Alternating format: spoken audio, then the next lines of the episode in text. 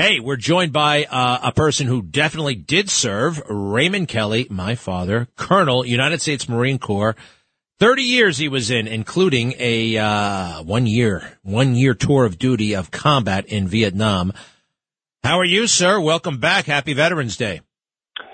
Greg, it's great to be with you. And I must say, happy 248th birthday to the United States Marine Corps. Today is the day that, uh, Uh, as I say, 248 years ago in Tun Tavern, Philadelphia, the organization that you and I respect and love so much was formed. And it's, it's done great service for this country for all of that time. Yeah, it's amazing. It, they started it in a bar. it was founded in a bar. How about that? No way. I don't think any other standing army in the world was was started in a bar, but it was. And we love the Marine Corps. We're grateful to the Marine Corps. Hey, explain to people how you were able to stay in the Marine Corps for 30 years and still be a cop at the same time. Well, I would say this: the police department was very generous as far as uh, police officers staying in the reserves. And uh, as a matter of fact, I was on active. I was on active military duty for over three years, and still uh, from the NYPD, I was on leave. And uh, it's been very great in that way. And uh, yeah, I was able to join the reserve units uh, to do exercises with them, to be deployed during the summer, and uh, I enjoyed uh, every minute of it. Quite frankly, it was, a, it was a great experience for me, and the, the police department, as I say, was you know so so understanding as far as the reserve duty is concerned. And right now, there are many police officers who are members of the active reserve, and that's a good thing. Yeah. Yeah, no, it is. And I remember those summers you'd go off on active duty. We'd tag along as a family and, uh, it was a lot of fun, a lot of fun. Hey, let me just ask you this. You were in, you were in the Vietnam War. If somebody comes up to you and just asks you this question, what was that like? What was it like, the Vietnam War? What's your answer to that? Well, like, I, I don't know. I'd have to think about, uh, an answer. Uh, it's like, um, you know, probably any war, there's, there's the times of uh, boredom and then uh, stark terror. Uh, you know, you come close to losing your life. You see other people lose their lives. I mean, it's a, you know, it's it's a terrible experience and yet a very uh, rewarding experience in a way. It, you know, it enables you, I think, to, to to be confident to take on just about any challenge. Uh, so it was, uh, you know, Vietnam was a uh, uh, kind of a swampy place. It was it was muddy and and it was cold too. You can be up on top of a mountain and uh, have the wind whip through you at uh, eleven o'clock midnight or whatever. So it was it was many things, but uh, overall it was a what I would have to say was an enriching experience today, apparently, Viet, the Vietnamese are very friendly to the United States, and uh, want tourists to to go there. I, I hear that a lot. I'd, I'd like to go there myself, uh, maybe one of these days. But um, it was. I'm certainly glad I I did it. Let's, put it that way. It was a great experience. How about that? You know what? I don't think I've ever heard that in my life. That Vietnam could be cold. it could be cold uh, yeah. on a mountain at night. How about that? Uh, and what was it like when you got back? Uh, you know, you hear that story, uh, the, the, the vets, uh, people in uniform were spat upon. I always, I have a feeling that was kind of overblown. Um, but, but you came back. What was that experience like coming back? Yeah, I, I didn't see any of that. I, I, I don't think, uh, you know, like Marines were were uh, affected by that. But I will say this: in the police department, uh, I had to police many of those uh, anti-war demonstrations, and they were, you know, they were pretty nasty. And it was, uh, you know, not unlike some of the things we see today, but today seems, seems much worse. But it was sort of incongruous to be in a position to to be in the war and then come back and and police people protesting uh, the war. Yeah, it was a uh, it, you know, it was, it was sort of a crazy time. Certainly in the late '60s and early '70s, there were a lot of a lot of demonstrated uh, demonstrations all over the place. Ohio, ready for some quick mental health facts? Let's go. Nearly 2 million Ohioans live with a mental health condition. In the U.S., more than 50% of people will be diagnosed with a mental illness in their lifetime. Depression is a leading cause of disability worldwide. So why are some of us still stigmatizing people living with a mental health condition when we know all of this? Let's listen to the facts and beat the stigma. Ohio, challenge what you know about mental health at beatthestigma.org. Traffic jams, tailgating, pileups. Ugh, the joys of driving. How could it get worse? The federal government wants to have a say in what you drive. That's right. The Biden administration's EPA is pushing mandates that would ban two out of every three vehicles on the road today. Don't let Washington become your backseat driver. Protect the freedom of driving your way. Visit EnergyCitizens.org. Paid for by the American Petroleum Institute. How about this? Today, you've become actually an expert. You've studied anti-Semitism, its roots, uh, where it flourishes, and unfortunately, it's flourishing uh, in parts of the world, and I guess even here now.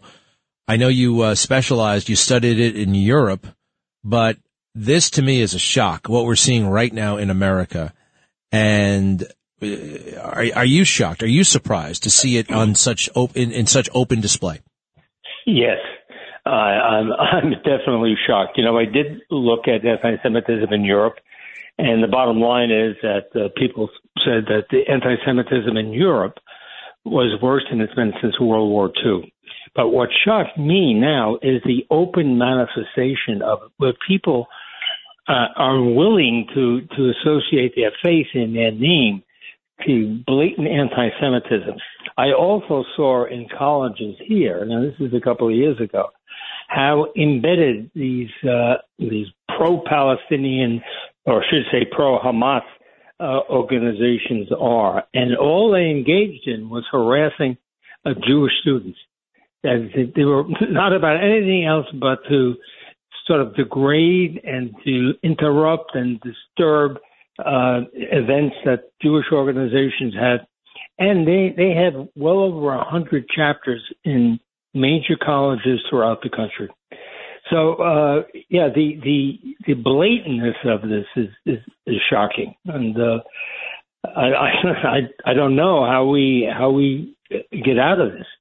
It's just uh, you know it, it, it's a terrible blot to, on on education. I think as much as anything else, because that's yeah. where the heart of this uh, uh, anti-Semitism is. I that, think arises in this country is college campuses. That and, uh, group you talked about, Students for Justice in Palestine. Yeah, that it, it sounds like a kind of a an, a, an innocuous name, but they're harassing Jewish students on campus. It's it's just unfathomable. And you're right. I mean, look, hey, you're a Harvard graduate. Harvard. You went to the Harvard Kennedy School. You have a master's.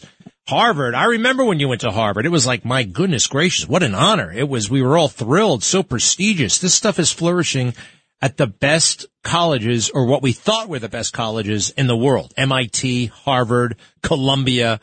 And I don't know. It's heartbreaking. And as you said, how do we stop it? I, I don't know. Too many people. I don't know if you remember. I was talking about this a little while ago. Bubba Wallace, he was a NASCAR driver and the whole world freaked out when it was erroneously reported he happened to be black that there was a noose in his garage. Well, it turned out to be a piece of string attached to the garage, um, you know, to pull the garage down.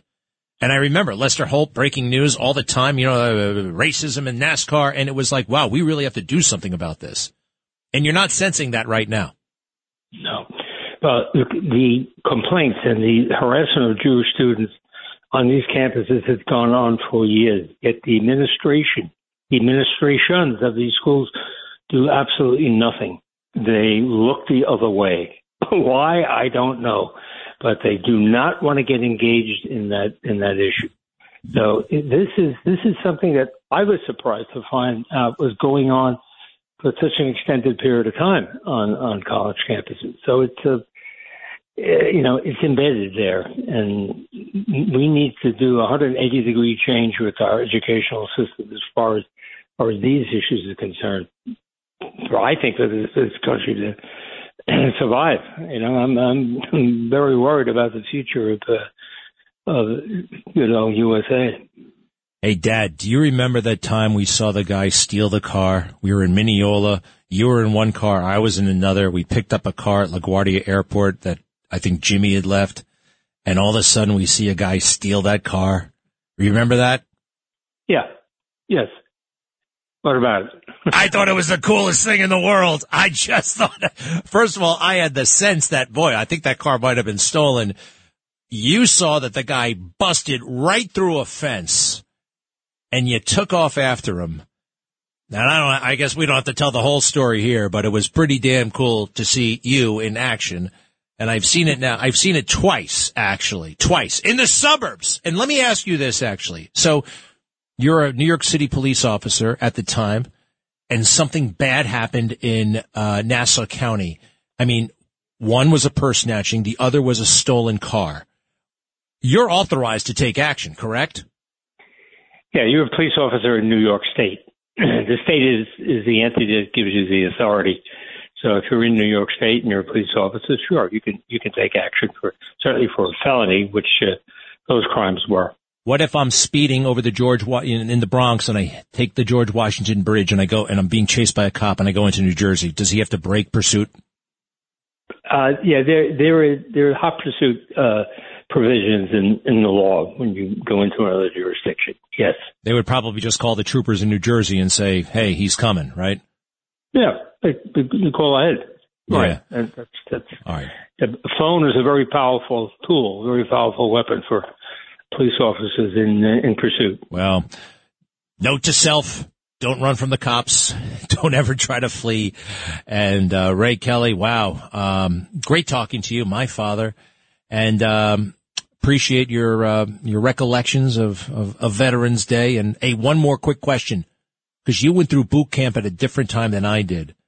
What was boot camp like when you went through? Well, it was uh, pretty rough. It was a lot of physical contact, and uh, you know, the Marine Corps was noted for that, and I think still is in many ways in, in a different a different approach. Not, not certainly not as uh, as much contact as there were in, in, in those days. When we when you But say nobody, contact, nobody really nobody really complained about it. Well, you know, you'd be grabbed, you'd be uh, pushed around, that that sort of thing. it's unbelievable. But people, but and people were able to drop out. You could just, oh, that's it for me. I'm leaving. So, uh, you know, I was in the officer candidate uh, program.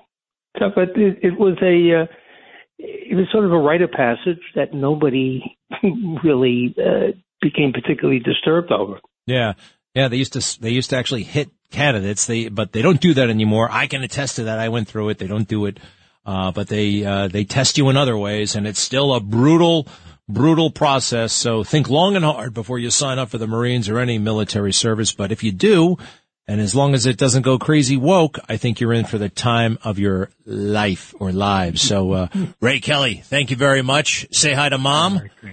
I will, pal. Okay. Thank you. All right, we'll be Thanks right back. Take bet. care. Bye-bye. Bye-bye.